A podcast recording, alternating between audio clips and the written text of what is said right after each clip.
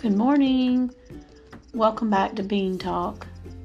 This is a pre recorded post from high atop the Tennessee mountains overlooking the Grand Cherokee River.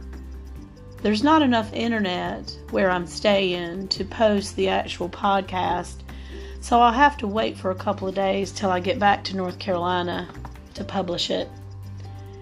The sky is beautiful today, overcast the gray mist above the Smokies is incredible and a little frightening. I can see it from the back porch. And I wonder if there is anything greener than the leaves of these trees in this backyard. I think they're basswoods. I'm in a tiny cabin in a tiny town where the closest gas station took us an hour to find and we got lost twice. We finally get a vacation. Though minimal, just a few days, it really does a person good to get out of the normal now and then. It was a long ride, like seven hours, but a new state, a different Walmart, even though they all look the same, a new perspective on all the old things. Yes, even dialysis patients travel.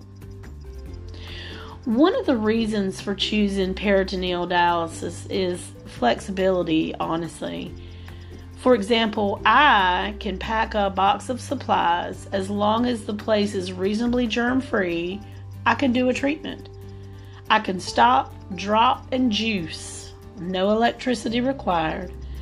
I only do manual exchange, exchanges. I don't use machines. No heavy loading, no plugs, no electricity. I need a bag of solution, one red clip, a little bit of that bleachy cleaner, a gauze pad, and a tiny little white cap. I don't even need my pole. This time I hooked up to a clothes hanger and curled the top over a curtain rod and sat on the back porch. Lucky me. We are very lucky to be able to schedule our touristy things around my juicing schedule, which, God blessed, is not that bad right now. Not much can stop me. So, thankfully, a family member has allowed us to use their cabin for a few days. Kidney failure is a literal terminal declaration. There's no doubt about that. But part of what I hope to change in my own small way is to normalize those who use it to survive. Yes, it can be scary. Sure, it's a nuisance and pretty often painful. However, it is merely a tool keeping us alive. Most of us are perfectly capable of taking that mountain trip. We just may need to skip the moonshine. Y'all have a great day. We're celebrating Bee's birthday here with a view from the Parkway and a creekside picnic in a little bit. But for right now, I'm just going to watch these little baby chipmunks squirrel around the yard and listen to the birds come straight up to the feeders, not two feet from me. I'm really going to take advantage of this day.